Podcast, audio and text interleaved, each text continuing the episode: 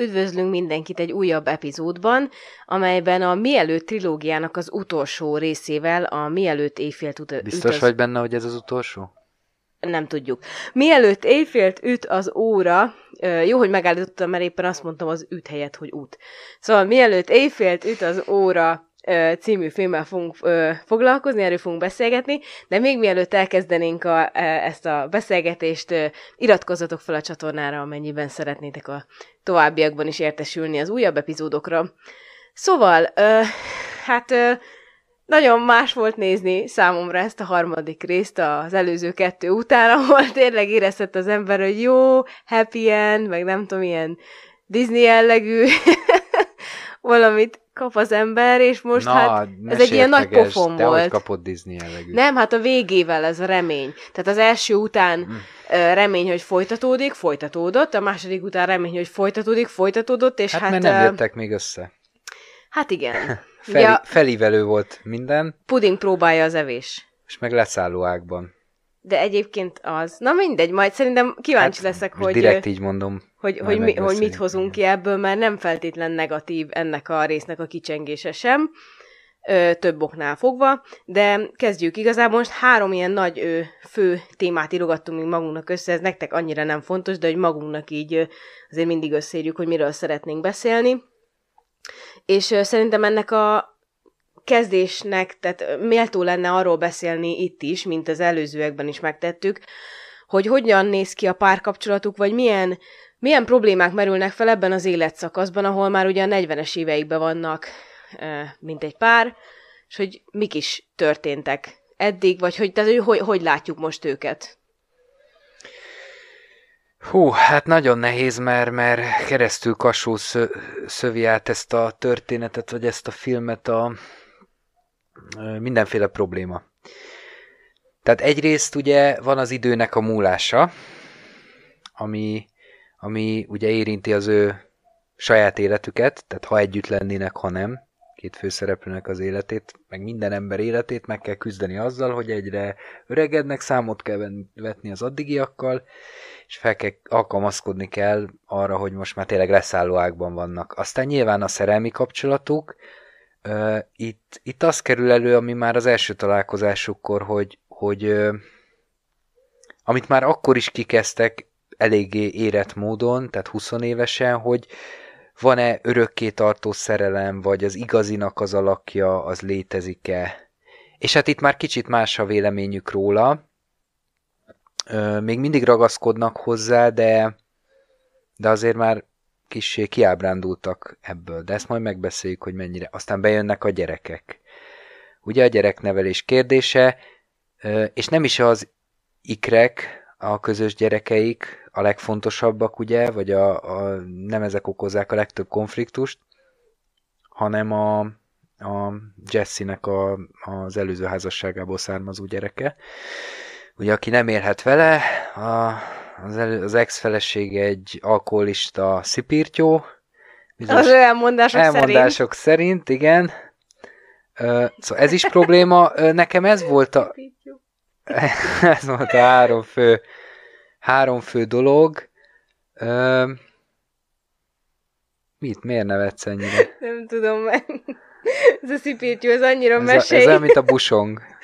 Nem tudom, de olyan mesei, mint hogyha nem tudom, mint a valamit, én már megint a Disney-t fogom mondani, de hogy mint hogyha, nem tudom, a hófehérkének a mostóája. Hát igen, valószínűleg, ha megnéznék egy filmet az amerikai ex-feleség szempontjából, milyen érdekes lenne, nem? Hát az biztos. Mert most már ennek a két embernek a története annyira bevonz, annak ellenére, hogy ez nem valami műfajfilmszerű bevonzás, hogy egy jól felépített marketing, egyszerűen annyira igaz a történet. Hát a másik oldalon is kíváncsi részében, hogy már elkezd az ember rajongóként működni, ami itt azért vicces, mert ez pont nem az a fajta film, ami olyasfajta rajongókat termel ki, mint tényleg mondjuk egy szuperhős széria. De mégis, tehát egyre jobban érdekel az ő életük, pedig teljesen hétköznapi életük van. Na jó, szóval én ezt a 3 témát mondtam el, neked van-e még? Hát szerintem az lenne fontos, hogy ugorjunk bele szerintem, tehát kezdjük is itt a gyereknevelésre, amit legelőször említettél. hogy mi is, és én teljesen igazat adok abban, hogy itt nem is az ikrek a fő szempont, mert igazából az a közös szerelmüknek a gyümölcsei. Először dugták be gumi nélkül, és akkor össze is jött, ahogy ők fogalmaznak, két legyet egy csapásra. De hogy itt tényleg a kisrác a központ, hiszen az apa apaságában sérül. Ugye az előző filmekben is rengetegszer volt szó arról, hogy mit gondolnak a saját szüleikről, a családjukról. Ugye az első részben egy vidám parkba sétáltak, amikor ugye arról beszélgettek, hogy bárcsak elváltak volna a szüleim, meg nem volt, azt hiszem, hogy Jesse mondta, hogy... Voltak vidám parkban? Valami, igen. És akkor... Tehát, hogy nekem egyből ez a rész, ezek a igen. beszélgetések ugrottak be, hogy ők hogy viszonyultak a saját szüleikhez, és most vajon elkövetik ezeket a hibákat. És hát... egyrészt igen, másrészt meg az is fontos, hogy nyilván most a Jesse olyan értelemben tényleg nem hibás, hogy úgy, hogy egy másik kontinensen él a fia életvitelszerűen, és így is úgy is kimaradt az életének sok évéből, és sajnos nem láthatta felnőni. Ez egy nagyon nehéz helyzet, egy borzasztóan nehéz döntés, de hogy nem hibáztatható azért, hogy tehát amiket ő felhoz érvek, hogy például nem tudja megtanítani baseballozni, meg ilyenek, ezek olyan dolgok, amik egyébként dolgok, bagatel dolgok, de azért ő is reflektál arra, hogy mondja az egyik ilyennél, hogy amikor a Szelin is, tehát arra utal, hogy azért most nem ez a világ közepe, hogy ő most úgy dob-e, mint egy lány, vagy úgy dob-e, mint egy igazi férfi, ahogyan egy férfinak dobni kell, mert ugye ez annyira fontos dolog az életbe, akkor a Jesse megjegyzi, hogy ez csak egy metaforikus dolog, tehát hogy ő nincs jelen az életében, és ezek csak kis apróságok, de hogy ezek szimbolizálják az ő jó kapcsolatát a gyerekével, ahogyan kéne működnie. Igen, és én azt gondolom, hogy nem hiába most jön rá a Jesse-re ez az állapot, bár ugye Szelin utal arra, hogy ez már korábban is megtörtént, de ugye ahogy nő ez a fiú, tehát most megy majd gimibe, és szerintem teljesen érthető, hiszen 4 év múlva, amint befejezi a gimnázium éveit, már konkrétan felnőtt lesz.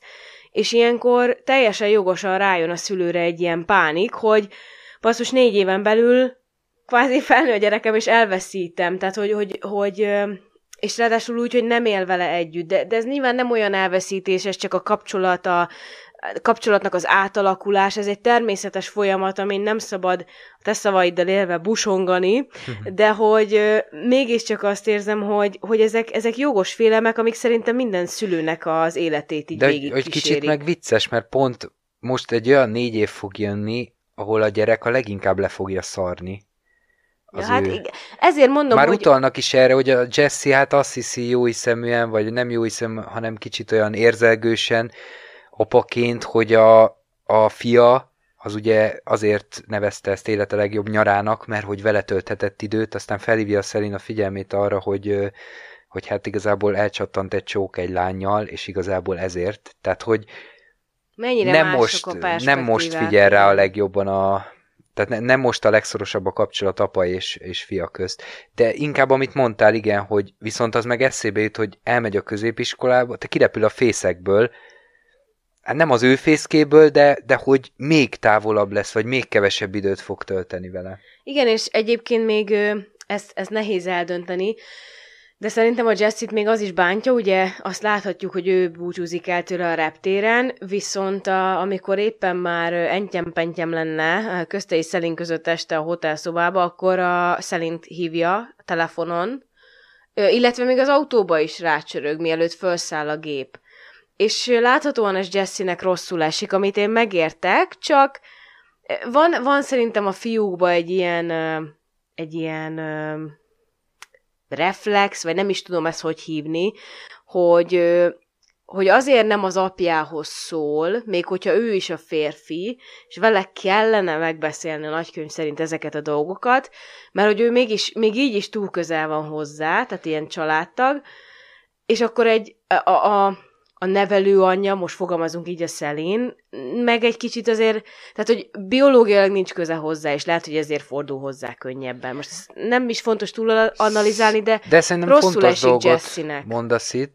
Én még azt tenném hozzá, hogy az is lehet itt a háttérben, hogy Volt a Teljesen idegenek című film, ideig elgondolkoztunk róla, hogy arról is kéne podcastot tartani, aztán végül nem tartottunk, de aki látta azt a filmet, ott fordított a helyzet, vagy hát nem is ugyanaz a helyzet, mert ott saját gyerekről van szó, de ott a házaspárból, ugye az apával van jóban a kamaszlány, és az anyával meg nem beszéli meg a dolgait. Tehát ott máshogy alakul. Én ebből azt a következtetést vonom le, hogy inkább arról van szó, hogy a Jesse, ahogy nagyon jól a film felépíti az elején, a reptéren, hát nagyon erőlteti ezt az apa-fiú kapcsolatot. Folyamatosan kérdésekkel bombázza, aztán megjegyzi, hogy nagyon jó kommunikálni vele, de nem bunkón, vagy nem tudom, nem köt bele annyira a gyerekébe, de azért a gyerek azt érzi, hogy hát... Tehát ironikus ellenhatás, hogy a Jesse azt szeretné, hogy vele osztana meg mindent, és a gyerek pont, hogy nem vele fogja, mert őnála érzi ezt a nyomást, ezt a kényszert, és inkább egy olyan emberhez fordul, ahol ezt nem érzi, és neki egyszerűbben megnyílik. Tehát, hogy a Jesse pont azzal éri el ezt a kommunikációs megvonást, hogy túlerőlteti a dolgot. De hát kihibáztathatná, amikor azt érzi, hogy ketyeg az óra, közelebb kéne lennem a fiamhoz, ott kéne lennem az életében, nem tudok ott lenni, stb. Egy csomó sértettség, bűntudat, és akkor ezt hozza ki belőle. Igen, és ez egyébként szerintem nagyon, ez az ironikus ellenhatás, amit mondasz, ez egyébként így minden élethelyzetben, minden területen, minden embernek az főleg életében. Az emberi kapcsolatokra, nem? Igen, de hogy más téren is előfordul, tehát hogy szokták mondani, hogy ha valaki nagyon-nagyon görcsösen ragaszkodik valamihez, vagy nagyon-nagyon szeretne valamit, az biztos, hogy nem fog úgy vagy úgy megtörténni. Ez nyilván nem mindig mi igaz, a helyzet azzal, főleg hogy... az emberi kapcsolatokra igen. Azért van igazad, mert hogy ott van egy befogadó, aki ha ezt megérzi, akkor lehet, hogy úgy védekezik ez ellen a támadó másik féllel szemben, hogy helikopterszülő. Igen, de nyilván, tehát én mondom, én nem tudom ezért a Jesse-t hibáztatni, hogy ő így viszonyul a fiához. Tehát ez a nagyon jó apa akar lenni, és kompenzálni akarja az elvesztegetett időt, és hát sajnos valamit nem lehet szerintem kompenzálni. És hogy egyébként a gyerek valóban bajban van? Az az érdekes, hogy itt a Jesse ugye a saját belső elvárásaival, ami ugye külvilágból érkezett valamikor saját apjától, társadalom részéről, az ő apa figurái részéről, és ő azzal vitatkozik, és hogy igazából mondja neki a Celine, és ő látja ezt a témát objektíven, lehet, hogy egy csomó témát ugye nem, de ezt ő látja objektíven, hogy de nézzük már meg a tényeket, tehát semmi baja nincsen, tipikus kamasz, szerelmes, nem tudom, egészséges, testileg, szellemileg egészséges, nem, az iskoláról lehet, hogy nem hallunk, de nem hiszem, hogy bukdácsol, tehát, hogy teljesen normális, és nincsen semmi gond vele, a Jesse ezeket ugye meg se hallja, mert ő a saját elvárásrendszerével veszekszik, és azzal nem tud dűlőre jutni, és abban van konfliktusban, és ezért tehát nagyon szomorú ezt látni kívülről, meg másrészt félelmetes, mert az ember tudja, hogy nézőként tudja az ember, hogy én is belekerülhetek bármikor ilyen helyzetbe, hogy egyszerűen nem tudom objektívan kezelni a szituációt, és nem is a külső dolgokkal küzdök, nem is más emberekkel. Igen, teljesen egyetértek. A másik gondolat, ami még eszembe jutott, és egy kicsit elkanyarodva itt a gyerekneveléstől, az... Én majd vissza akarok térni még egy... Jó, van, majd visszatérhetsz, mert így összefügg az egész szerintem, hogy... Ami még így a központi témája, és erről veszekednek a legtöbbet, az így ennek a mozgatórugója, a Csak kinyögöm, az a család vs. karriernek a témája. Tehát, hogy hozzuk már be ezt a családi... Tehát, hogy ami szorosan kötődik a gyerekneveléshez, meg ezekhez a megélésekhez és mintázatoknak az átörökítéséhez, és tehát képtelen vagyok tőle elszabadulni dologhoz, de hogy mégis így a karrier is besz... Tehát egymásnak a... Jaj, annyira nehéz megfogalmazni, szóval a két összefonódó élet, amik egy családot alkotnak, a gyerekekkel kibővítve, és ezeknek mégis egy egyéni, meg még egy egyéni szerepe, ami a saját karrier, és ezek ütköznek, és hogy kinek mi az elvárása másik felé, illetve saját maga felé, és ennek hogyan tud vagy nem tud megfelelni, hogy ebből mit láthatunk. Hát ugye tehát az egyéni élet meg a közös életnek a konfliktusáról beszélünk, nem? Ilyenkor... Imádom, amikor egy mondatban megfogalmaztad, amit én körülírok. Hát azért, mert könnyebb volt, mert végighallgattam, és közben ki tudtam találni, hogy valahogy rövidebben hogy lehet. Hogy mit gondolunk erről? Hogy... Igen, hogy milyen problémákat látunk felmerülni. Most nyilván nagyon nehéz. Persze, ezért mondom, hogy kezdjünk ilyen nüanszokkal, hogy hol látjuk az első ilyen karrierkérdést ebben a filmben. Azt látjuk, hogy a Jesse az folytatta a pályáját, és hogy... De a Szelin is. Ami nem? A második részben... Hát ő is, de ott egyből látjuk, hogy neki azért vannak gondjai a pályán. Tehát ami a második részben még a Szelinnek nagyon vonzó lehetett, hogy van itt egy író férfi, az itt ugye már sokszor konfliktust okoz. Tehát a Jesse látjuk, hogy ezt csinálja, és azért is vannak Görögországba, ugye, mert a Patrickhoz megy, aki szintén író, vagy egyetemi tanár, és akkor beszélgetnek az eddigi könyveiről a Jesse-nek, illetve a könyv ötleteiről. Tehát ő úgy látom, hogy a karrierjében megtalálta magát, és ő el van, bár arról panaszkodik, hogy több szenvedély kéne az életében, nem annyira ambíciózus, mint talán régen volt. A Szelinnek viszont tehát a Jesse-nek inkább a gyerek a problémája, ugye, a fő problémája. Tehát a család. A Szelinnek viszont az a problémája, hogy most munkahelyet kéne váltania, mert ő nagyon hisz benne, ebben láthatóan, meg megint jönnek ezek a kritikák, hogy Görögországban nyaralnak 6 hétig családdal, és tényleg paradicsomi állapotok között, egyébként objektíve, hogy a Jesse is megfogalmazza, mégis ő kinyögi, hogy ő nem akart idejönni, mert hogy bármikor összeomolhat a gazdaság. Valamikor ilyenkor volt 2010-es évek elején, igen, a görög gazdasági válság, és hogy ő ilyeneken retteg, és a Jesse meg így nem is érti, mert ő úgy van vele, hogy úgyse fog történni semmi. De hogy mondjuk ezt egyébként én zárójelben jegyzem meg, hogy én sem értem annyira, most 6 hétig ott van, most velük mi történhet egyébként, vagy hogy polgárháború, és akkor... De ugye egy ilyen karakter, aggódást, igen. Hogy ő 3000 kilométerre is akár van valami probléma, környezetszennyezés, és ő nagyon magára tudja venni. Egyébként ez nyilván nem egy rossz tulajdonság, tehát ez egy tökre ilyen pártolandó tulajdonság. És akkor, ha jól emlékszem, arról van szó, hogy ő valami... Hát valamiféle civil szervezetnél lehet, vagy valami non-profit dolognál, ő ebben nagyon hitt, most viszont azt látja, hogy ezt folyamatosan megfúrják, és hogy inkább akkor átmenne valami állami munkahelyre, ahol lehet, hogy alkalmazkodnia kéne egy csomó mindenhez, de legalább ha ott elér valamit, akkor elintéződnek a dolgok. És igen, ő most ebben kell alkudnia, mert olyan emberekkel kéne dolgoznia, vagy a főnöke olyan lenne, akit nem bír, mert valahogy már volt köze hozzá, vagy dolgozott ott, vagy nem tudom, valami ilyesmi.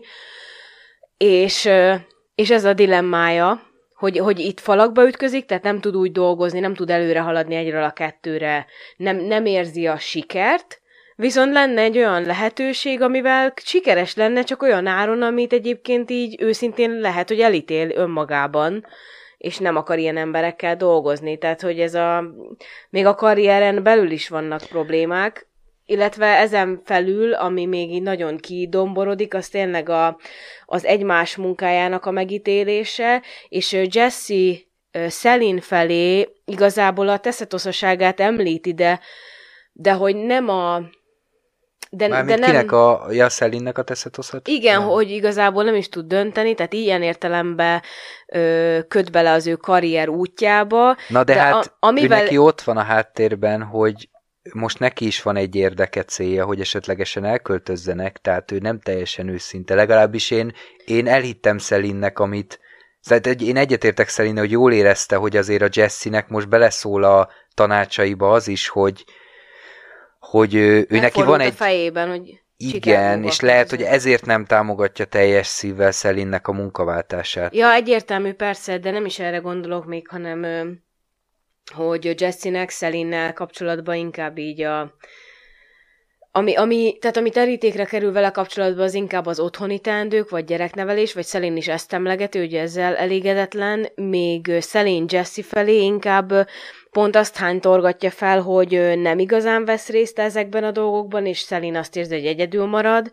A gyereknevelés és a háztartás kérdéseiben is igazából, ahogy mondtad már korábban, hogy már nem azt látjuk, hogy itt milyen büszke arra, hogy egy írónak a felesége, és azt a filmnek a több pontján is kiemeli, hogy... Várjál, bocs, én nem erre utaltam, mert ez így egy elég, ilyen himsovinisztán hangzik, ahogy mondod.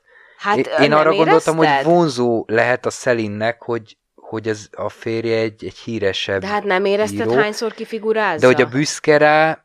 Nem, akkor nem is az, hogy nem büszke rá, hanem... Mert ez egy ilyen nagyon alávetett pozíció most, amit megfogalmazol. Hát de az is, hát most, amikor ott ebédelnek, és a Celine előadja, hogy tehát igazából megfogalmazza, hogy ő már nem is igazán izgalmasa, tehát mint a Jessie már nem rávágyna, mert hogy már ő nem tud úgy rajongani érte, és akkor elkezdi játszani a tudatlan buta kislányt, mert hogy az a Jessie számára izgató. Szerintem ez is annak a megnyilvánulása, hogy mint a Celine azt érezné, hogy már nem tud úgy viszonyulni hozzá, mint régen, és ez kijön akkor is, amikor a végén, amikor már nagyon durván veszekednek, hogy soha nem erészel rólam vagy a lányokról többet bármit is írni a regényedben, fel nem merjél használni, tehát hogy megtagadja Jessie-től azt, ami neki az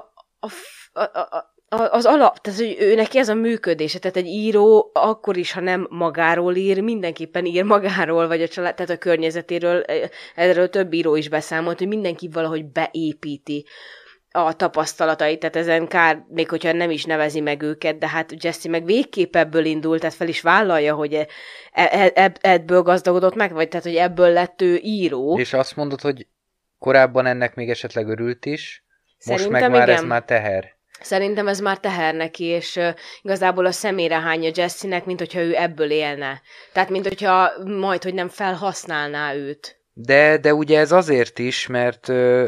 a Jessie a könyveiben felépít valamilyen világot, és a Celine azt érzi, hogy egyre nagyobb a távolság a fikció és a valóságuk között. Igen. És egyszer röhelyesnek érzi, és például kimondja, hogy hát te lefested magad a könyveidbe úgy, mint egy Don Juan, aztán valójában mindig ugyanúgy szexelsz, valójában nem vagy olyan csábító, nem vagy akkora férfi, mint aminek papucsmacsó annak hívja a Celine. Még annyira akartam visszatérni, hogy ez végigvonul a három filmen, hogy a Celine-nek van egy problémája, és a kornak az áldozata,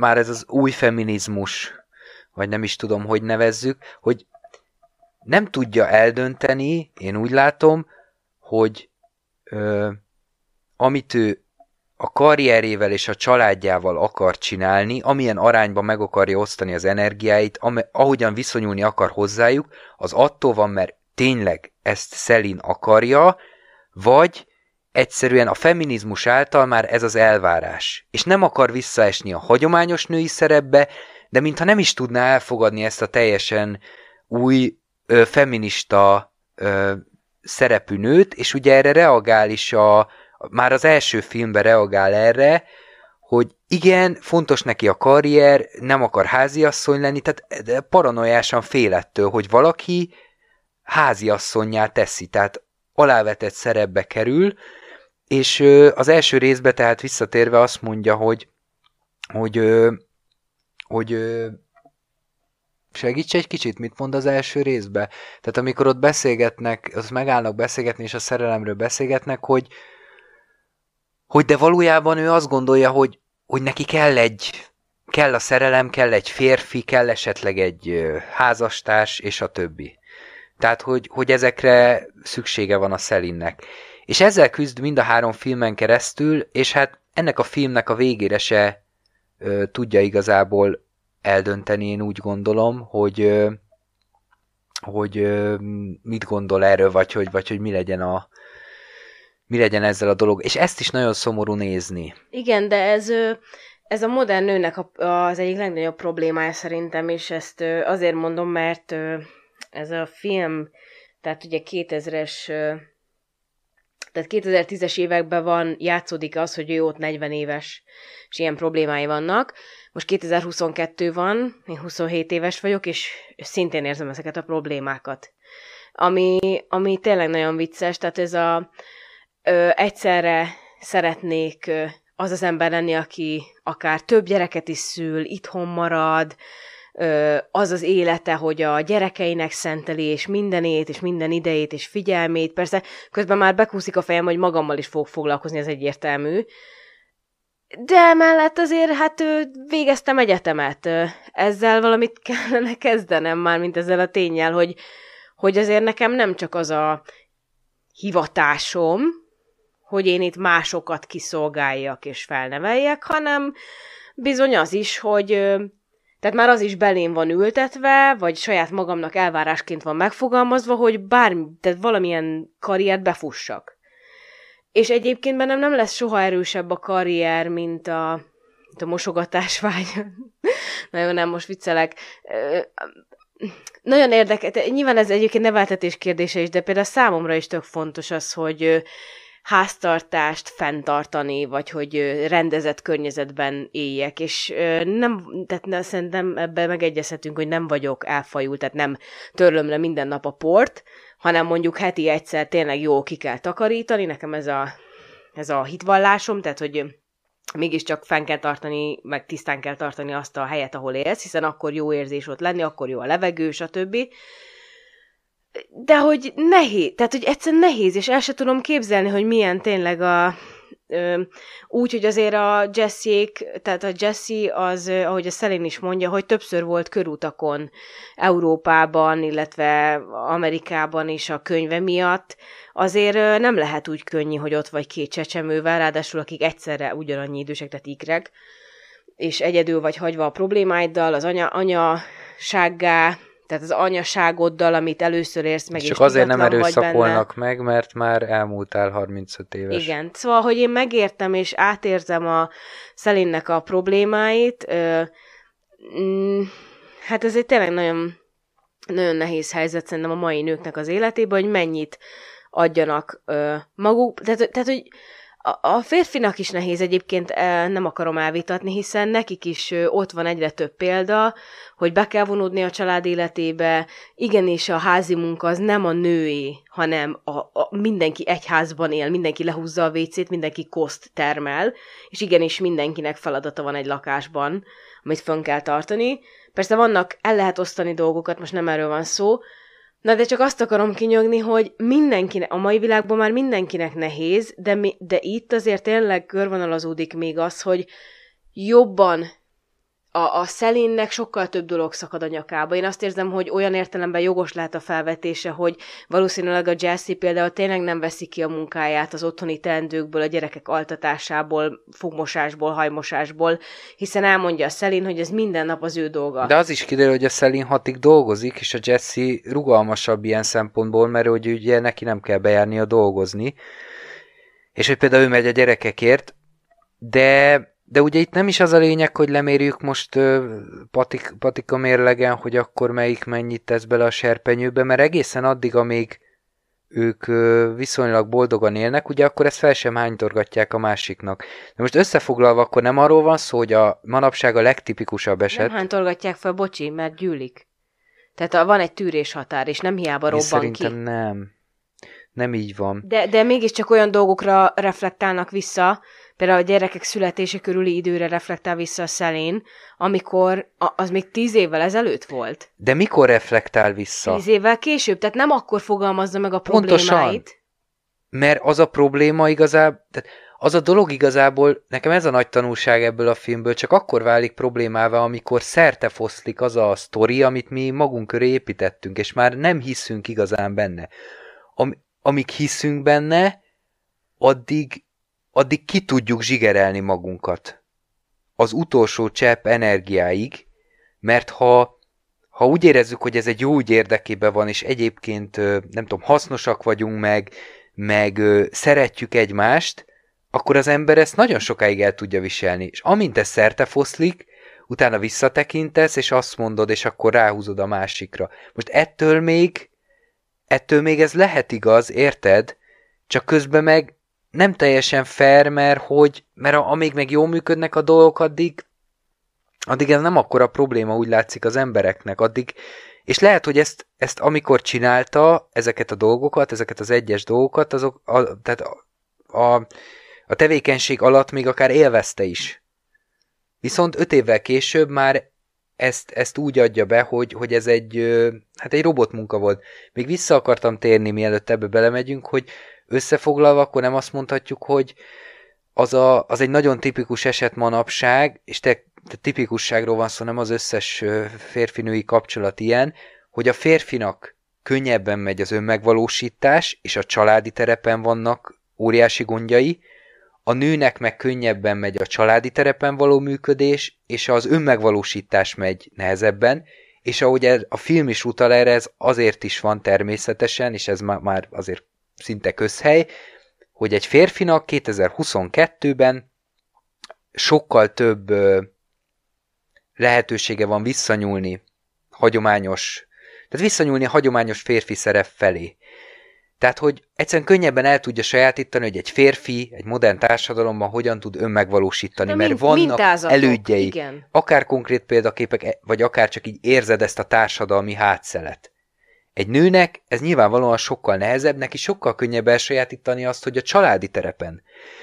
Na most ott lesz nagyon nem fair ez a dolog, azon kívül, hogy egyenlőtlenségek vannak a társadalomban, hogy a társadalom megítélésében változik az, hogy melyik milyen fontossággal bír, melyik milyen presztízsű. És ugye, ha az igazi teljesítmény az, hogy a karrieredben kiéled magad, és azt, hogy az egyéniségedet meg tudod valósítani, akkor persze, hogy a családi terepen érvényesülő ember szarul fogja magát érezni, mert úgy érzi, hogy semmibe veszik a munkáját. És azt sugallja a társadalom, hogy ez lófasz nem ér, amit te csinálsz. És lehet, hogy ő élvezné, és egyébként ez lenne az élet célja. Az ő életének a célja. De mégse tudja elfogadni, mert érzi a nyomást, hogy nekem is kéne letenni valamit az asztalra a karrierembe, és a többi, és a többi. Igen, teljesen egyetértek. Tehát, hogy ezek a szerep, meg a mintázatok, amiket kapunk már kiskorunktól kezdve a meséken keresztül, és aztán később az irodalmi, meg történelmi oktatásban mindig a férfiakról tanulunk, és társai. Amit nyilván nem tudunk máshogy, tehát ez a feminizmus mélyre nyúlhat, de például az, hogy a történelem oktatás az a férfiakról szól, az egyértelmű, hiszen ők alkották, tehát ők formálták a történelmet nagy részt. Ezzel nyilván, meg nem értek egyet. Nyilván lehet perspektívákat beletenni, de... A férfiakról szól valóban, de... Ez nem baj, most ezt nem bajnak fogalmaztam meg, hanem ez természetes. Tehát, hogy én is ezt gondolom. Azt tegyük hozzá, hogy lehet, hogy a férfiakról szól, de jó példák ezek a férfiak? Tele van vérengző állattal. Arra teljesen történelem. Jó, hogy fáspanolják magukat rajta bármelyik kornak a férfia, és azt érezzék, mint a gorillák, hogy veretik a mellüket, és akkor most mennek előre, és mi van, ha bennem... és viszik a társadalmat. És mi van, ha bennem az a gondolat születik meg, hogy én nagyon félek például attól az énemtől, ami ha egyszer esetleg viszonylagosan nagyobb hatalmat fog kapni, az így állattá fog válni. És ez például a történelemből veszem. Én mindig arra gondolok, hogy mennyire veszélyes az, hogy egy vezető több évtizeden keresztül élősködik egy országon. Mondom, ez tényleg negatív felhang. Tehát, hogy azért gondolom, hogy ez negatív, mert szerintem senkinek nem... tehát senkit nem illetne meg az a jog, hogy mondjuk 4 vagy 8 évnél, mint ahogy Amerikában is történik, valaki államfő legyen.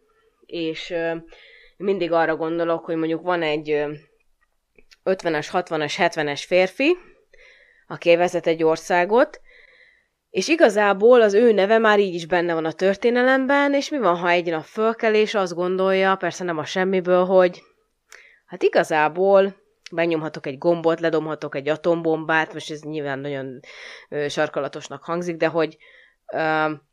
egy sarkalatos, mindegy. Szóval, hogy nagyon extrém dolognak hangzik, de hogy valami igazából már ránt egyet a vállán, hogy nekem aztán tök mindegy. Tehát az én nevem az már fönnmaradt, tehát ezt senki nem fogja innen kitörölni. Akkor miért ne csinálhatnék rosszat is? Szóval, hogy amit mondasz, azért, hogy ez a hatalom... Azért, mert a jelenben, igen, ez valóban leegyszerűsítés, ezzel soha nem értek egyet, hogy ilyen kis hétköznapi nem is az, hogy hétköznapi, hanem csak ilyen egyéni szempontokat érvényesítsünk. De most mondod, hogy egy kisebb hatalmat kapnál, akkor de nem arra gondoltam, magadtól, hogy félek, hogy ledobok egy atombombát, de kifordulok teszel. Önmagamból, ennyiről hát van szó. Hát pont ez az, de hogyha akkora hatalmad van konkrétan, hogy megteheted, hogy ledobsz egy atombombát, és nyilván nem fog, tehát hogy nagyon remélem, hogy senki nincs ilyen mentális állapotban jelenleg. De mi van a jelen? Közül, de hát pont a hataloméhség a lényeg, én ezért nem szeretem ezeket a narratívákat, mert hát látjuk, hogy nem így történik. Hataloméhség, de a nevednek az tényleg szerintem örök. Ma már fontosabb, hogy megtartsa azt a hatalmat, amihez ő hozzájutott, vagy azt a vagyont, azt az életminőséget, mert hogy már nincsenek ezek a nagy mítoszok, ezek mögött a diktátorok mögött a nagy metanarratívák, hogy én most tényleg hiszek például egy kommunizmusban, vagy a nácizmusban, és minden dologban, amit ezen belül az ideológián belül kidolgoztak, meg mindenféle kulturális elemet, ami hozzátapad. Én ezt már nem érzem ezeknél az embereknél, és ha nincsen egy ilyen erős hit, tehát most képzelj el egy japán kamikázést, hit nélkül. Tehát az hogyan győződ meg? Az egy komplett világlátás kell, egy világrendszer, aminek a nevében beszéltem. Én öngyilkos leszek. De hát ez ma hanem öngyilkosság. Egy ország vezetőjéről, jó. Hát és ha valóban a Kim Jong-un ílt akartam mondani, az egy korábbi volt, Kim Jong-un valóban még 2022-ben is tényleg hinne az észak-koreai kommunizmusban, akkor ő már rég megnyomta volna azt a rohadt gombot. Nekem ő a legjobb példa, hogy itt már csak kirakatba vannak ezek téve, hogy az embereket legyen mivel hülyíteni. Valójában itt nincsenek már ilyen elvek. Ez csak a hatalom megtartása, és nem akarom azt sugallni, biztos, hogy a náci Németországban és a kommunista Szovjetunióban is voltak olyanok, akik nem hittek teljesen, de én ma már nem tudom ezeket az idézőjeles államférfiakat elképzelni, hogy föladják az életüket ezeknek az elveknek a nevében. Jó, hát azért nem akarnám megkérdezni az észak-koreaiakat, hogy mit gondolnak a kis koncentrációs táborukban, miután megláttak egy nem tudom micsodát az utcán. Na mindegy. Ez nem tudom, hogy miért volt bármilyen szinten is cáfolata annak, amit mondtam, de... Nem volt cáfolata, csak egyszerűen nem... Tehát, hogy...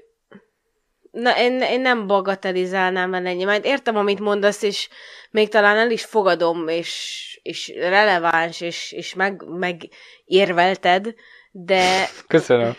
Nem tudom, szóval én azért látom az esendőséget az emberben, és mondjuk elképzelem, hogy valaki megtudja ilyen nagyhatalmú emberként, hogy nem tudom, a halálos beteg akkor ránt egyet a vállán, és azt mondja, hogy szarok bele, dögöljetek jó, meg mindent. Jó, de azt nem mondtad eddig, hogy például a halálos beteg, az hát megint jó, egy másik tészta. Hát jó, de akkora hatalom van a kezükben, de mindegy. Olyanok vagyunk, mint ez a film, így elkanyarodtunk, de közben meg tök fontos. Átvezethetem másikra? Vezess, nyugodtan, megengedem. Ami szerintem nagyon fontos itt ezzel a gyerekkel kapcsolatban, hogy igaza van Szelinnek szerintem, amikor azt mondja, hogy tényleg egy ketyegő bombán ülnek, csak az nem a film elején a kocsiban kezd el ketyegni, hanem a második rész végén, amikor a Jesse úgy dönt, hogy ott marad és nem száll fel a repülőre, ugyanis akkor hoznak meg egy olyan, akkor sikerül behozni a közös életükbe egy olyan leendő konfliktust, ami tényleg ketyegő bombaként működik, és hogy egyiket se tudom hibáztatni. Ugyanis az történik, hogy Jesse odaköltözik Párizsba, ezért elkezdődik az a mizéria, hogy mi legyen a gyerekkel. És akkor elkezd az egyre inkább de előbb még élnek New Yorkban. Elidegenül a 2 évet. Van, hogy 2 évet New Yorkban élnek, de aztán vissza kell menni. Tehát az a lényeg, hogy elválik a feleségétől, és ezért már nem lesz ugyanolyan a kapcsolatuk, egyre romlik a feleségével a viszonya, ennek a gyerek issza meg a levét, és aztán végül ugye Párizsba költözik azért, mert hogy Szelin ott szerette volna megszülni az ikreket, mert hogy ott volt az anyja, meg hogy kétségbe volt esve, ez is teljesen érthető. Tehát, hogy itt nem is keresnék hibást, hanem van egy élethelyzet, Egyébként tudod ki a hibás? Mindketten a hibások azért, mert olyan barmok voltak 20 éves korukba, hogy nem adták meg a telefonszámot egymásnak. Most haragszom rájuk, mert akkor nem lenne ilyen ketyegő maga. Lehet, hogy máson vitatkoznának, oké, lehetnének dráma azért, de hogy nem, hogy ez annyira rossz, mert tényleg nem tudod egyiket se hibáztatni, és most élesedik ki ez a probléma. Kapcsolat, hogy lehet egy-egy személyt hibáztatni csak úgy, ahogy jó, van. Persze, de azért vannak egyszerűbb helyzetek, feketébb-fehérebb helyzetek. Na, és ezzel kapcsolatban csak annyit akartam mondani, aztán átadom tényleg már a szót, hogy szegény Jesse-nek elhiszem, hogy ő nem azt akar éreztetni a Selinnel, hogy az ő hibája, de tényleg a kommunikációja felszín alatt mégis erre megy ki, mert olyan dolgokat hagy kirepülni a szájából, amikor már egyébként megnyugodtak a hotelszobában, legalábbis pillanatnyilag, hogy hát ezt nagyon elbasztam. És éppen arról beszélnek, hogy amikor Párizsba ott maradt. Tehát az teljesen úgy lehet érteni, amolyan elszólás tőle, hogy elbasztam, hogy téged választottalak. És aztán a Celine elkezd újra belemenni a veszekedésbe, és akkor majd végül kimondja ugye a bűvös szavakat, hogy már nem szeretlek többé. De aztán persze együtt maradnak, szóval na mindegy. Igen. Mondanám, hogy egy másik témába kezdek bele, de ahogy az elején is mondtam, annyira minden összefügg, hogy itt a reflexivitásról, tehát mondjuk egy kicsit más téma, tehát hogy a film megint csak nagyon szépen reflektál önmagára, illetve használ ilyen érdekes utalási rendszereket, és először is én itt a párok tükrében vizsgálnám meg az ő kapcsolatukat, tehát hogy ezért mondom, hogy mégis igazából róluk beszélünk, de mégsem. Szóval, hogy milyen párokat látunk. Ugye látunk egy korukbeli párt ott Görögországban, aztán van egy fiatal páros, akinek kísértetien hasonlít a megismerkedésük története az övékére. Ott az és asztalnál. A fiúnak Achilleus a neve, ugye? Azt hiszem. Aztán látunk egy idős férfit, aki ugye meghívta őket ide, illetve egy nőt, aki nem tudom, hogy kapcsolódik ide. Ő testvére a férfinak?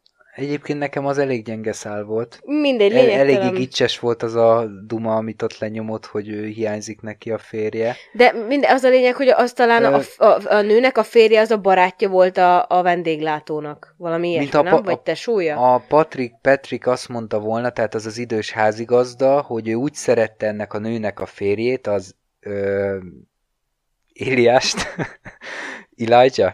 Így mondták? Nem tudom. Na mindegy, mint a testvérét, szóval igen, valami ilyesmi kapcsolatban. De nagyon közeli kapcsolatok volt. Csak annyit akartam hozzátenni, hogy a Patricknek meg szintén, de ez csak idézésszerűen, de ott szintén feltűnik egy másik viszonyítási pont, hogy ő röviden elmondja, hogy ők hogy álltak ehhez az én vagy mi kérdéséhez a feleségével. Igen, de hogy... Tehát egyrészt beszéljünk arról is, hogy mikről beszélgetnek itt az asztalnál, hogy ez miért fontos, illetve, hogy még egy kicsit mielőtt ebbe belemennénk, hogy ezek a párok milyenek. Ugye itt a legfiatalabb páros, hát ők egy éve vannak együtt, és úgy ismerkedtek meg, hogy a lánynak előadása volt, és akkor a fiú látta őt, és aztán egész éjszakát együtt töltötték. Tehát ezért mondom, hogy kísértetése és hasonlít. És a színház, és olyan jó az akusztikája, hogy suttogott valamit nagyon, legalább olyan romantikus, mint ugye a Jesse-éknek a... Igen, története. Tehát nagyon aranyosak, és aztán van a korukbeli házaspár, akinek nem tudjuk, hogy ismerkedtek meg, de ők is ilyen csípkelődőek, de hogy ezek őket ilyen, hogy látod? Hát ilyen nagyon szenvedélyes, szabad elvű, de hogy látszik, hogy szeretik egymást, de hogy ők is azért megengednek olyan poénokat, amik nem tudom, szóval ez a... De hogy van kémia köztük, nem? Igen, szexuális tehát feszültség. Például mondják, hogyha mondja a nő, hogyha elhagylak, akkor enyémek lesznek a gyerekek, és erre meg azt mondja a férfi, hogy nem is baj, mert akkor legalább lesz időm a 20 éves nőmre. És akkor, tehát hogy van tényleg valami feszültség. Olyan, mint a Belfastban az idős pár, csak fiatalabban, nem? Igen. Ők csipkelődtek így. Igen, aztán meg van a néni, aki aki nemrégiben vesztette el a párját, vagy nem rákos volt, mert mondja az, hogy kihullott a haja. De már kicsit régebben, nem? Mert arról beszél, hogy már kezdi elfelejteni az arcát. Igen, de hát mit tudom, 10 éven belül, gondolom. Én és így. Akkor ő meg azt idézi fel, és igazából ő beszél utoljára, és kicsit olyan, mint hogyha így megkoronázná, vagy így rátenni a bélyeget így erre az egész beszélgetésre, és ezáltal, hogy ő ezt megemlíti, hogy kb.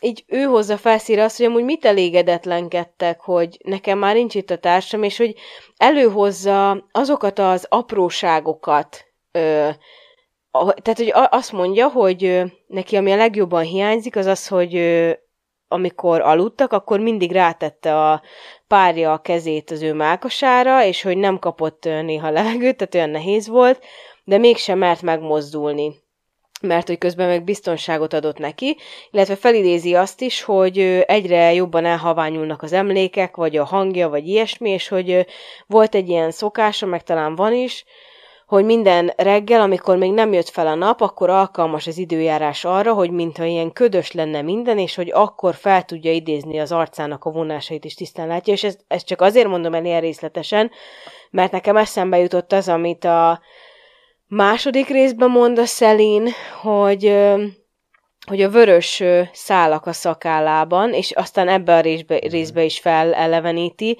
és hogy így annyira, tehát engem mindig ezek az apró részletek döbbentenek meg, akár felidézés szinten is, hogy olyan szép tényleg, hogy az embernek benne van ez a természetében, és szinte egy klisé, ahogy kimondom, hogy az apró dolgokat akkor becsüli meg, amikor a másik már nincs, vagy azok az apró dolgok valahogy eltűnnek. Akár azért, mert a másik meghalt, akár azért, mert elhagyták egymást, akár azért, mert a testünk úgy változik, hogy mondjuk eltűnik valami róla. Tehát, hogy mondjuk, és mondok egy ilyen banális példát, szereted valakinek az anyajegyét, szerelmed anyajegyét, ami valahol ott van rajta, mert az úgy különlegessé teszi, akár olyan helyen van, hogy azt általában csak te látod, és mivel veszélyesebb anyajegy, ezért egyszer, nem tudom, 30 évesen leműtik, és ez az egyénisége úgy eltűnik, és többet nem látod. És te tudod, hogy ott volt, meg ő is tudja, csak hogy vagy hogy ezek ilyen apró dolgok, hogy az összemosolygások, a régi szokások, a másiknak az illata, hogy annyira evidenciaként kezeljük, hogy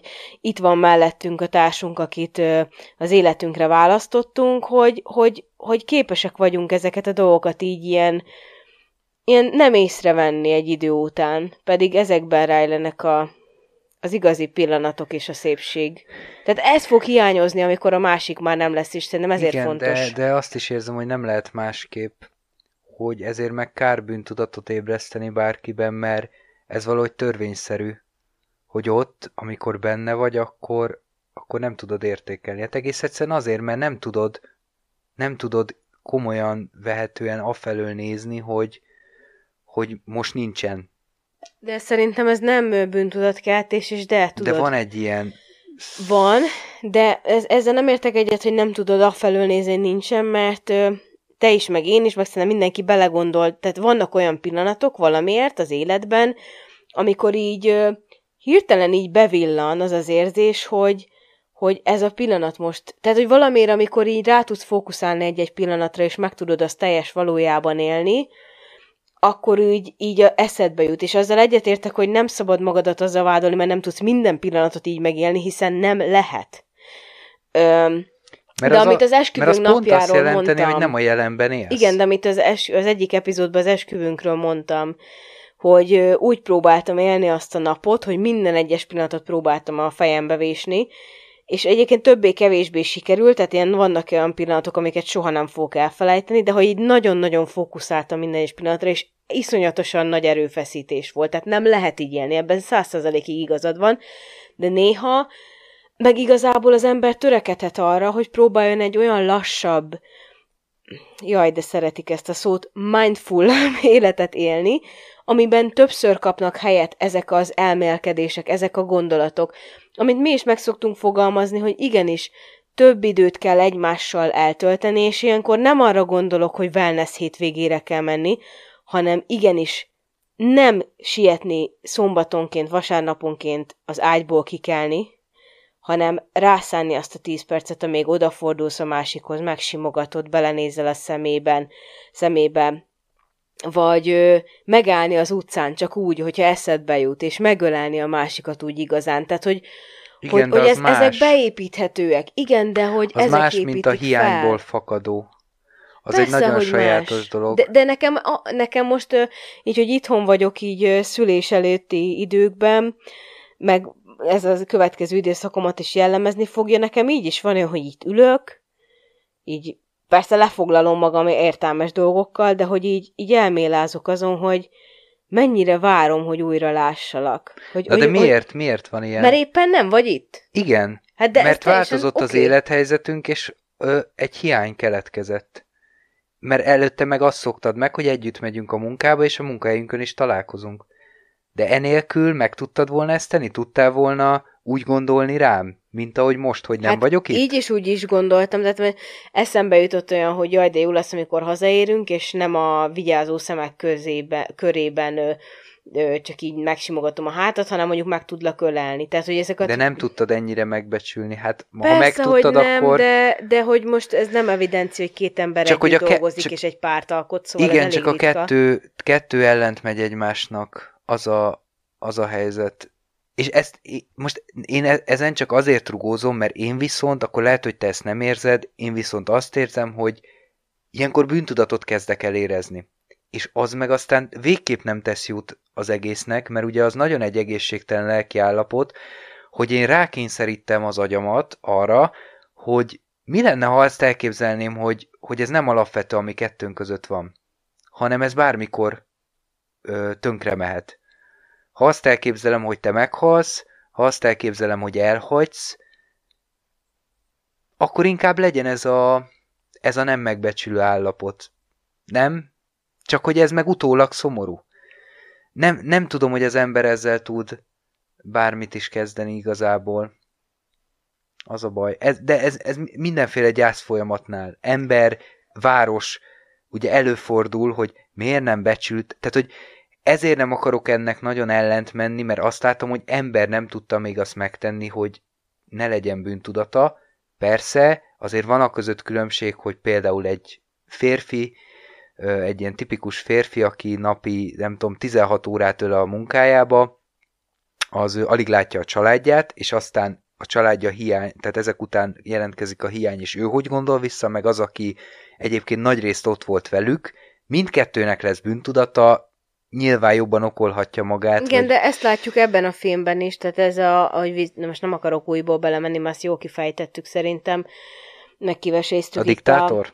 Nem, hanem a karriervs családnak tehát, hogy amilyen helyzetben vagy, mindig egy másik dolog hiányzik. És én értem, csak én ezért hívom fel a figyelmet arra, hogy talán egy kicsit odafigyelve, ha az ember végig gondolja, és lassabban próbálja élni az életét, és nem kapkodva, és minden szart elvállalva, ami a nyakába szakad, akkor talán esetleg kicsit nagyobb esélye van arra, hogy megélhesse a pillanatokat az életben. Tehát, hogy én ezt én látom a két szereplőnkön is, tehát reflektálnak arra, amikor éppen mennek a hotelbe, hogy milyen régen beszélgettek már így, hogy nem volt ott mögöttük a gyerekzsivaj, nincs akire figyelni kell, nem borítanak fel semmit, vagy nem történik semmi. És itt meg az a vicces, hogy arra nosztalgiáznak, hogy így mondják is, hogy a legszabadabb éveik aközött vannak, hogy kirepülsz a családi fészekből, illetve hogy megszületik az első gyereked, és hogy ez náluk kb. 10 év volt. És egyébként nálunk is szinte tényleg pont 10 év lesz. Ez a Jesse-nek az elmélete. Ez az idő, igen. De hogy erre való ránosztalgiázás, tehát hogy tényleg, hogy az ember soha nem tud örülni annak, ami most van, és ezt mi sem bizonyítja jobban, hogy bejönnek a hotelszobába, elhúzza Szelén a függönyt, és azt mondja, hogy hiányoznak a gyerekek. Basszus, egy órája váltatok el tőlük, ne nevettessél már, tehát hogy én elhiszem, és nem tudom még éppen nem vagyok konkrétan anya, és nem tudom milyen az anyai szeretet, ami már annyi ideje fennáll, hogy ennyire ragaszkodni a gyerekeidhez, de én nem akarom, hogy ilyen velem előforduljon, hogy egy órára nem tudok elszakadni a gyerekeimnek, nem árt. Szóval, hogy szerintem ennyire meg kell őrizni a függetlenségünket, mint egyén és személy, És pont ez az, hogy a Celine hívja fel a figyelmet séta közben, hogy hallod, meg milyen régen beszélgettünk így, meg de jó, hogy megosztjuk egymással a gondolatainkat, és odaérnek a hotelszobába, és hiányoznak a gyerekek. Hát menj már! Szóval, hogy nem már. Még tudom, hogy már sokat rugózunk ezen a témán, de most az jutott eszembe, hogy ezt úgy is le lehet írni, hogy akkor itt két dolog van, a megélés, meg a pillanatnak a megbecsülése. Igen. És ez a kettő nem létezik egyszerre, én azt állítom, mert ha valamit megélsz, azt pont úgy tudod megélni, hogy laza vagy. Nem erőlteted. Nem kell külön megbecsülnöd. Tehát de ez létezik. Pont hogy, tehát a megbecsülés az ugye óvatosság is egyben. Amikor igen. Meg akarsz becsülni egy dolgot, tehát viszed úgy a tojást a kanál végén, hogy hát nem akarod, hogy összetörjön. Na hát, elég nehéz megélni úgy a pillanatot, mintha mondjuk a párodat egy kanálon vinnéd, mint egy tojást, és félsz, hogy összetörik, vagy a kapcsolatotok törik is össze, vagy a te irántad érzett szerelem. Szóval van egy ilyen ellentmondás az ember életében, és hát... Ez nagyon szomorú, mert hogy igen. Nem találok rá megoldást. Most akárhogy gondolkozom...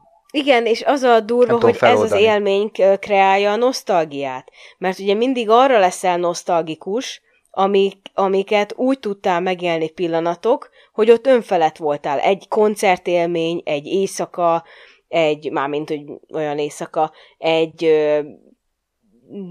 szóval, hogy események, amikor önfeledten el tudtad, nekem például eszembe jut a 2015-ös Effoton a kis csillag, hogy ezt nem ebben a kontextusban szokták használni, de tokától bokáig izzadt voltam, én egy órán keresztül, mint egy őrült, ugráltam végig azt a koncertet, és elment a hangom estére. És megbecsülted a pillanatot? Utólag! Tehát, igen. Hogy ott, abban a pillanatban egyszerűen olyan szinten átadtam magam, hogy mai napig futkos a hátamon a hideg, és életem legjobb. És nem is tudom, hogy lehetséges-e még, hogy eljussak egy olyan koncertre, ahol legyen az bármilyen, ahol így el tudom magam engedni. És nem nonsens, hogy mit kellett volna jobban megbecsülnöd? Hát megélted a pillanatot, nem igen. Ez a lényeg? Igen, de utólag meg olyan szomorú, hogy elmúlt, igen. Hogy nem tudsz vele mit kezdeni. Ezért utálom a nosztalgiát, na majd arról külön beszélünk. Jó, ami még szerintem érdekes, az egy reflexivitás témájánál maradva, az a helyszín, és hogy most egy kicsit a filmre térjünk ki önmagára, hogy ugye Görögországban játszódik, és hogy szó is van a görög drámákról, és hogy maga, amit látunk, az kb. Olyan, mint egy görög tragédia. Úgyhogy nagyon annyira benne van ennek a filmnek a stílusába és jellegzetességeibe, hogy reflektál önmagára, és felhozza a helyszínt. És te még mondtál egy nagyon érdekes dolgot, mielőtt leültünk beszélgetni a helyszínről. Hogy én azt kezdtem el mondani... Hogy nézzük hogy meg a legendás állatokat? Nem. Azt is. Hogy az első... két filmben, én mondtam, hogy az első filmben a végén voltak ezek a bevágott képek, hogy végigment újra a film a helyszíneken, az elsőbe előrevetítette, és most mondtam, hogy nem volt. És nem, az elsőbe a végén. Vagy hogy az elsőbe a végén, a másodikban az elején. Ja, csak felcserélted az előbb. Mindegy. Igen. És most megmondtam, hogy nem, és te megmondtad, hogy de. De. És tényleg. És ez nagyon hozzátartozik a film stílusához, és filmileg... Tehát amit a filmmel lehet csinálni, ez egyben a legegyszerűbb, de a legmarkánsabb és legnagyobb, legnagyobb művészi teljesítménye a rendezőnek, én úgy érzem. Ami viccesen hangzik, mert tényleg a legegyszerűbb. Nagyon egyszerű technikáról van szó, de hogy megint élt vele, és megint nagyon-nagyon durván működik. És azért mondom, hogy filmileg, mert ugye, amit mondjuk a szövegben találunk, a dialógusokban, vagy a színészi játékban, az ugye más kategória. Abban is szerintem baromi erős ez a film, csak hogy most külön tényleg a filmnyelvet emeltem ki. Hát én a hotelszobára gondolok, hogy veszekednek, sírnak, nevetnek, ugye, és akkor lehet, hogy ez belemagyarázás, de ugye a görög tragédiát említetted, a két alapműfaj, a komédia és a tragédia. Hogy itt olyan intenzíven, olyan dinamikusan váltakozik, egyébként a kajálásnál is, hogy folyamatosan mennek a poénok, szexualitás, humor, aztán a legtragikusabb dolgok és a legnagyobb komolyan vétel a dolgoknak, Ugye, amit említettél, hogy ez az idősebb nő is, ahogy lezárja ezt a beszélgetést, tehát mikről volt ott szó, mindenről igazából. És hogy itt a veszekedésnél is van egy nagyon jó dinamika, és nekem nagyon eszembe jutott a házassági történet jelenete, és hát nehéz lenne megmondanom, hogy egyébként melyik a jobb. Mind a kettő óriási jelenet. Szóval visszatérve erre a technikára, amit a rendező alkalmaz, megéljük a poklot és a mennyet. Mennyet? Mennyországot? Uh-huh. Poklot és a mennyet? Mennyt? Nem, az nagyon rossz. Mennyet.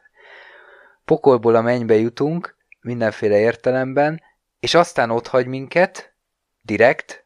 Másik film az valószínűleg elvágta volna itt, egy tipikusabb, népszerű film. Nem, ott hagy minket, ott ül a Jesse, csend van, és hát átveszük, azonosulunk a Jesse-vel, hogy elgondolkozik azon, hogy most itt mi a fasz történt ebben az elmúlt fél órában?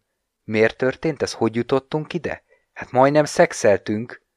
Hogy a fenébe kerültünk ide, és körülnéz a kamera, és akkor a falat látjuk, az asztalt látjuk, az ágyat látjuk, és annyi mindennel feltöltöttek, pedig egy teljesen szimpla hotelszoba. Ugye a Szelim meg is jegyzi, hogy nem is szereti ezeket, mert hogy ezek de amikor olyan, meg belép, olyan akkor van légkondi, tisztaságban van kád. Hát előjön belőle, amire azt mondja, hogy az mennyire robotolás és rá van kényszerítve ez a háziasszony típusú szemlélet. Na mindegy, szóval hogy annyira feltöltöttek, és az a baj, hogy nem is tudom igazán, tehát most leírtam persze valamilyen módon, de nem is tudom, hogy ez mi történik ott. Tehát, jobb hiány nem tudok más, mert feltöltöttek a tárgyak az emberrel, vagy az interakcióval, vagy amit a rendező annyira mondott, hogy annyira el akart kapni ez a két ember között, hogy mi az, ami ott létrejön. És hogy ez nekem ilyen katartikus. Igazából ezzel tudom. Nem is akarom most ezt jobban leírni. Katartikus nekem. Igen, szerintem is. Még egy dolgot szeretnék megbeszélni, hát és ez a vége. Hát itt még nagyon sokat meg fogunk beszélni, várjál. És ez a vége, szerintem.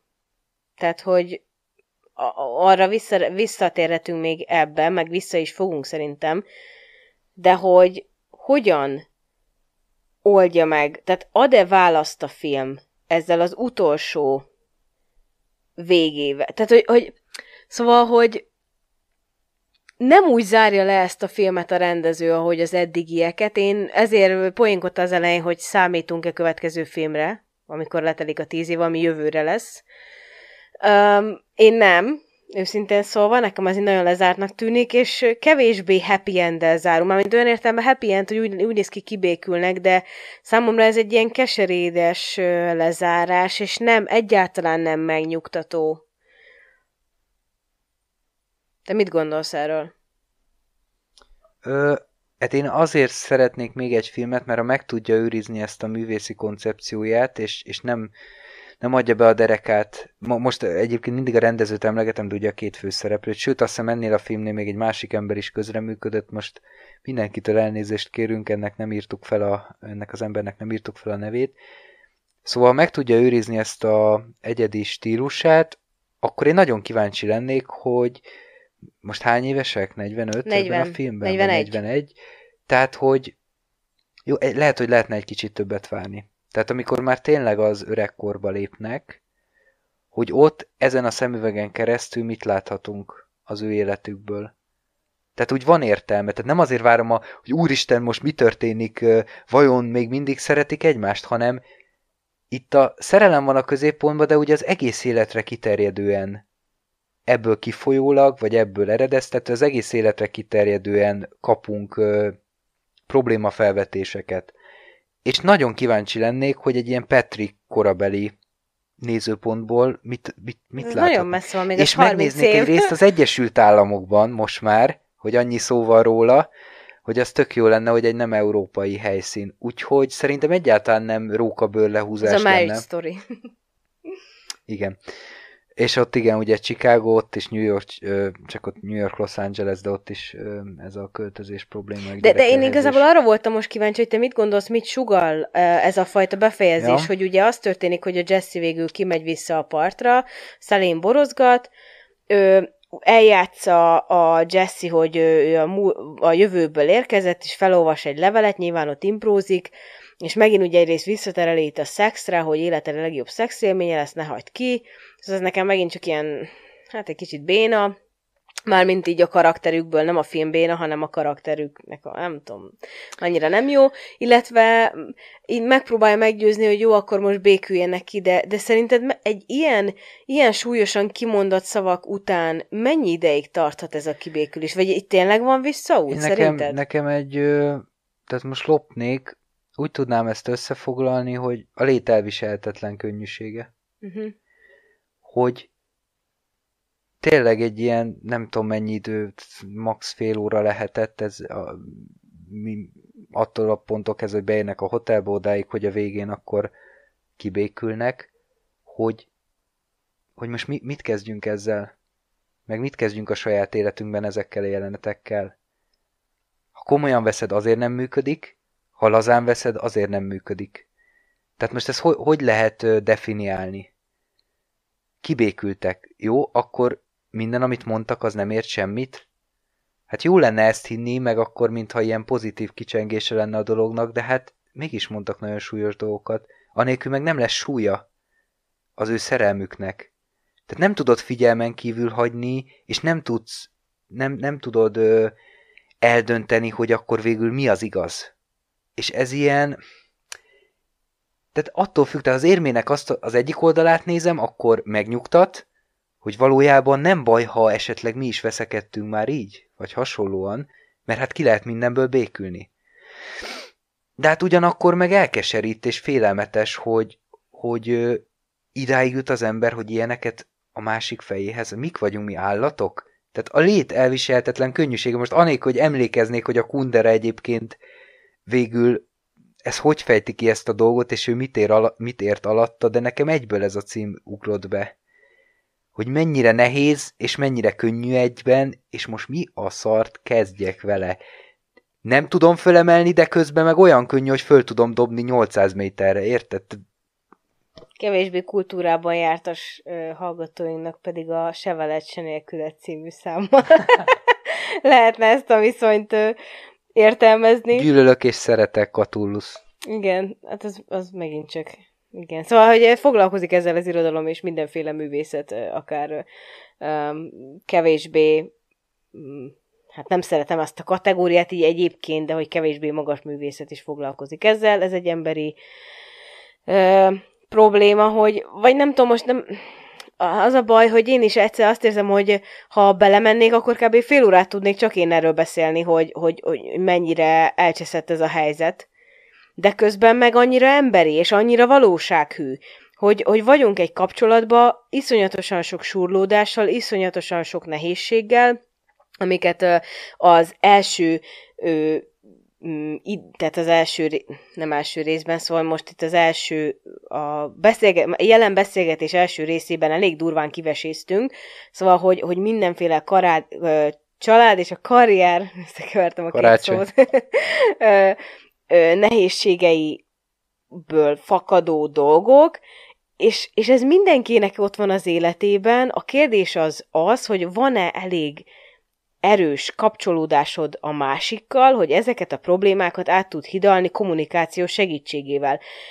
És nekem még az a kérdésem, hogy eljut, tehát létezik-e szerinted olyan kapcsolat, hogy ne kelljen ilyen durván egymás fejéhez vágni, vagy esetleg kimondani ilyet, hogy többé nem szeretlek, és onnan kelljen visszamászni a kapcsolatba, vagy minden kapcsolatba előfordul ez?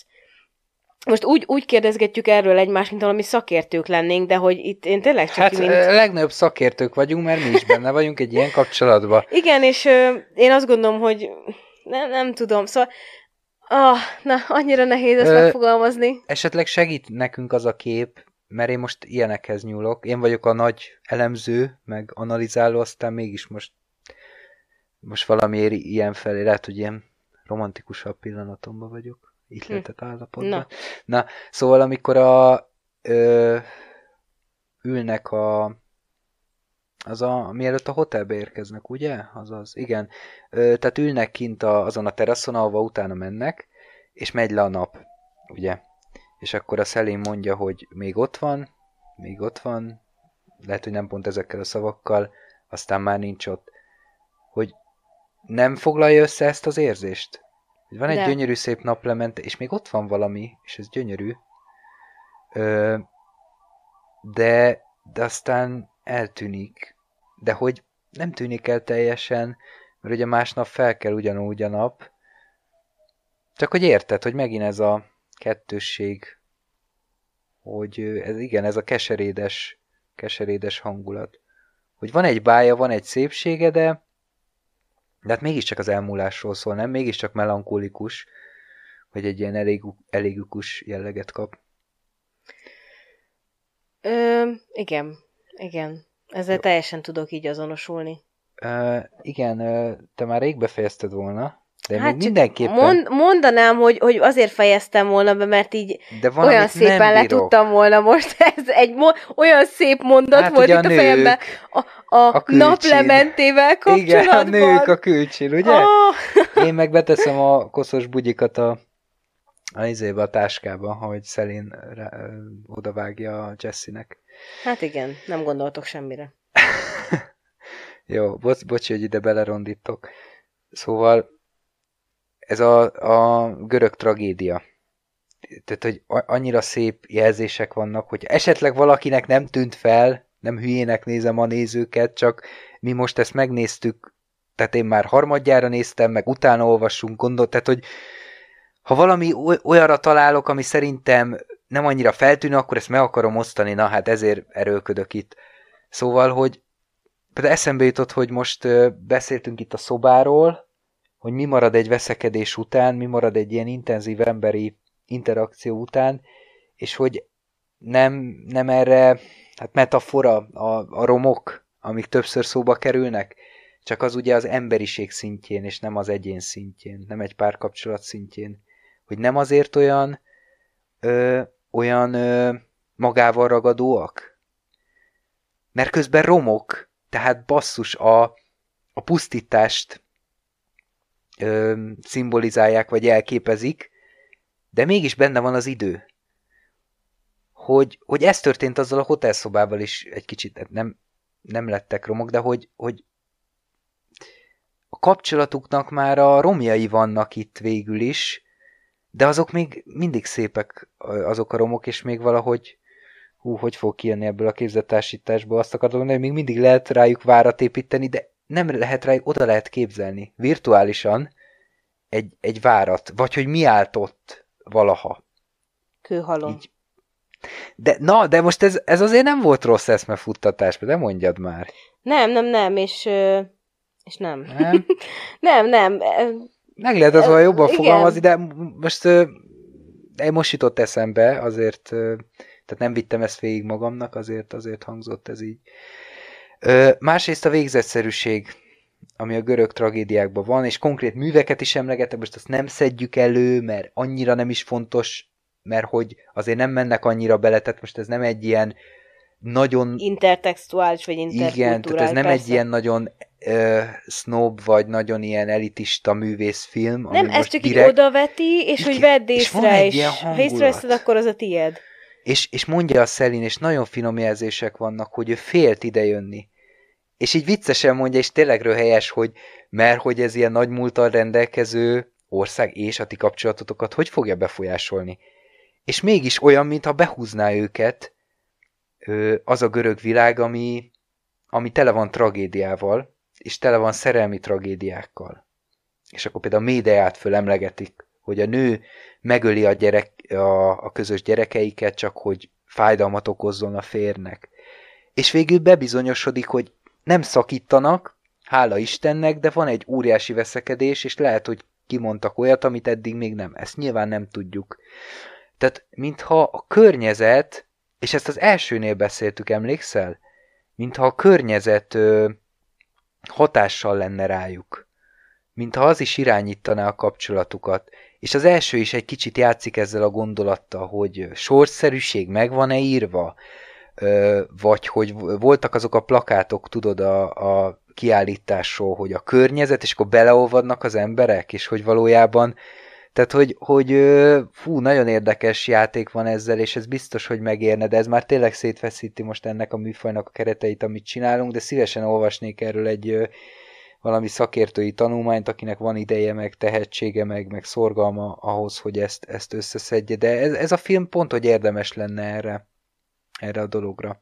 Na jó, van, már látom, hogy már nagyon csak ez a... Már nagyon gyűjtöm ezt a mondatot, Szóval, hogy végre pontot tehessek az íre, vagy feltegyem a napkorongot az ég tetejére, akkor úgy tudnám lezárni ezt az alkalmat, hogy köszönjük, hogy velünk voltatok, és reméljük, hogy holnap is feljön a nap. Sziasztok! Sziasztok!